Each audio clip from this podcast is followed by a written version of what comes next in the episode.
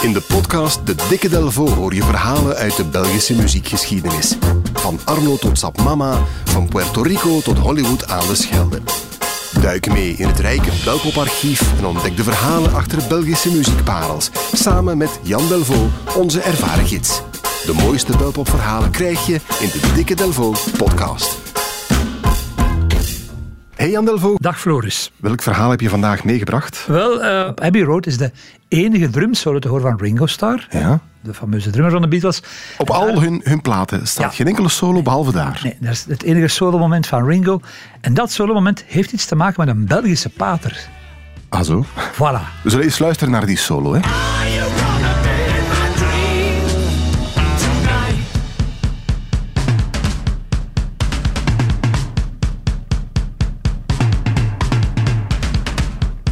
Het is niet alleen een solo, het zit ook nog eens in het begin van ja, die end bijzonder, dat ja. En het nummer heet The End, dus het is heel profe profetisch om daar dan... Hè, het kondigt het einde aan van de Beatles. Maar dus een Belgische link. Ja, ja. En volgens de Beatles-watchers, en die zijn talrijk over de hele wereld, is die bewuste solo van Ringo geïnspireerd op deze beroemde solo.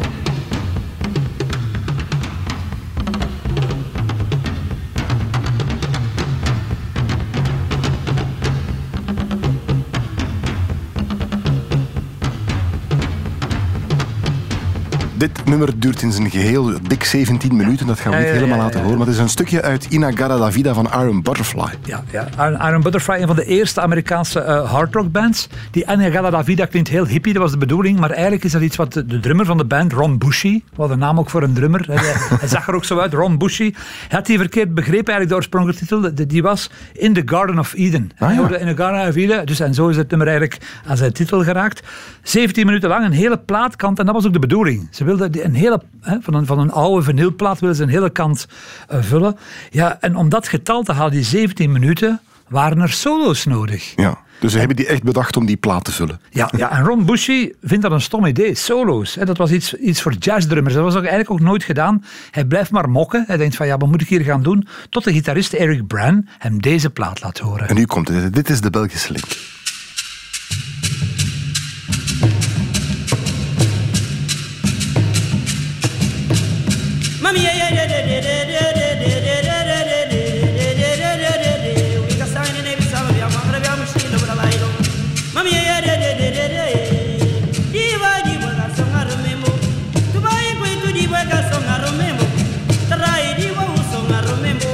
Ja, ik herken het toch een beetje. Die, eh, de, de, de roffel, de manier hoe het gedrumd wordt. Het zou wel eens kunnen geïnspireerd Je zijn. had in de jaren 70 of 80 had je van die Congolese missen hier in België. En dan kwamen er dus Congolezen over en die luisterden dan de misviering op. En dit was ongeveer het geluid. Het, is eigenlijk, het komt, komt van een, een koor uit, eh, uit Belgisch Congo. En, eh, en dat heette Les Troubadours du Roi Baudouin. Dat is mooi, hè? Ja, die hebben in 1958 een plaat gemaakt, Missaluba, en dat is een heel iconische plaat. Ja. En Ron Bushy hoort dus deze plaat en hij vindt dat geweldig. En zegt van, hier kan ik mijn duivels hè, op ontbinden. Terwijl dat nummer eigenlijk, uit, zoals ik al aangaf, uit een hele vrome plaat eh, komt. Een Belgische plaat, hè, zoals le- de, die naam Le Roi Baudouin, du Roi Baudouin laat vermoeden. Nou, het nummer heet uh, Lutuku Ia Bene Kanyoka. Prachtig. Mooi, hè? In het Ja. Nederlands is dat Iets anders. samenzang voor ons allen waarschijnlijk. Bijvoorbeeld. Les Troubadours du Roi Baudouin, dat waren zangers, dat was een koor. En dat koor is een uitvinding van pater Guido Hazen. Ja. Guido Hazen, een, een Franciscaan met een bijzondere specialisatie jongenskoren. Dus daar was hij altijd mee bezig tijdens zijn eh, loopbaan. Dus wat doet hij als hij in 1953 als missionaris wordt uitgestuurd naar Belgisch Congo en daar directeur wordt van een jongensschool in Camina? Mhm. Hij start een koor en hij geeft dat dus de naam van de toenmalige koning. Onze koning Boudewijn. Ja, dus de- Le Troubadour du Roi Baudouin Voilà, wordt dat. voilà. In Belgisch Congo ontdekt Hazen de schoonheid van de Afrikaanse muziek. Hij zegt van ja, die muziek mag niet ontbreken in die Eucharistievieringen. Ik wil eigenlijk de Latijnse mis wil ik samenvoegen of mixen, een soort mash-up maken met de traditionele liederen van de Luba, het lokale uh, Bantu-volk. Ja, daar komt die Missa Luba vandaan dan. Ja, ja, die Luba is dus de naam van, van, van een van de volkeren Ginder. De uitkomst is de Missa Luba, een soort van, ja, hoe moet je dat noemen, een freestyle wereldmuziek missen. Hij doet daar iets heel bijzonders eigenlijk. Nu, wat hij doet is des duivels, want zwarte muziek werd toen daar in de Congo eigenlijk aanzien een beetje als iets, ja, iets, iets heidens eigenlijk. Dus hij kon daar onmogelijk iets mee doen. Hij kreeg die mis niet uitgevoerd. Nee. Tot, tot in 1957 er plotseling een brief komt vanuit, het, vanuit België, waarin hij gevraagd wordt om met zijn jongenskoor eh, te komen optreden op de fameuze Expo 58 een jaar later. Ah, ja, ja, ja. Voilà. En, Ja, daar kan het wel natuurlijk. Pater Haas heel van, cultureel. dit, Ja. is mijn kans. Eh, dus eh, eh, hij vertrekt dus met het hele koor, met 60 man komen die naar Brussel. Eh, ja, Le, Troubadour worden de revelatie van, van de expo. Je kan daar trouwens geweldige filmpjes van zien op YouTube.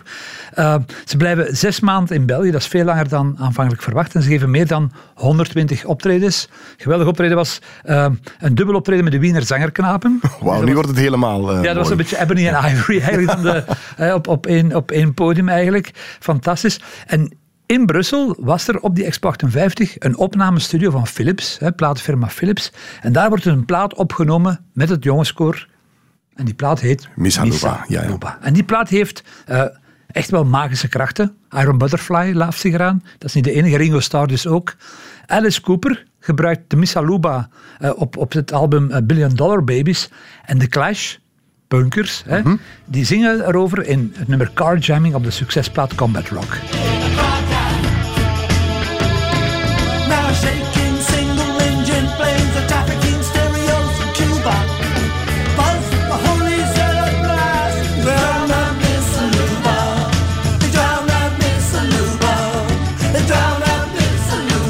Ja, daar zat het. Vier keer, Haluba. dat is wel overduidelijk. Dus het is een plaat die echt wel indruk heeft gemaakt. Nu, dat is lang niet, nog lang niet alles.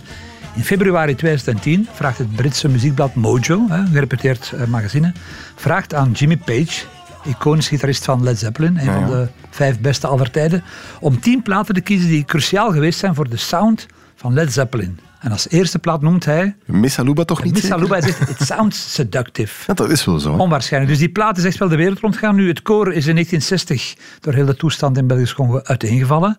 Pater Hazen, Guido Hazen, heeft zijn kap in 1965 over de Haag gegooid. Hij is getrouwd met zijn vriendin Liesje. En hij wordt een, een, een gerenommeerd keramist. Hij, hij, wordt, hij begint potten te draaien in Bonheide, waar hij in 2004 eh, overlijdt. En ja, hij heeft dat eigenlijk ook nooit geweten, het, het hele verhaal. Dus ja, fantastisch eigenlijk. Een, een Belgische pater die de hardrock mee op gang heeft hebben trekken, zonder dat hij dat, daar enig... hè, enig benul van had eigenlijk. En die Missalou wordt trouwens vandaag in de 21e eeuw, zoveel jaren na datum, wordt die nog altijd opgevoerd. We gaan luisteren naar een eh, stuk uit die eh, Miss Haluba. Le Troubadour du Roi Baudouin en Kyrie. Check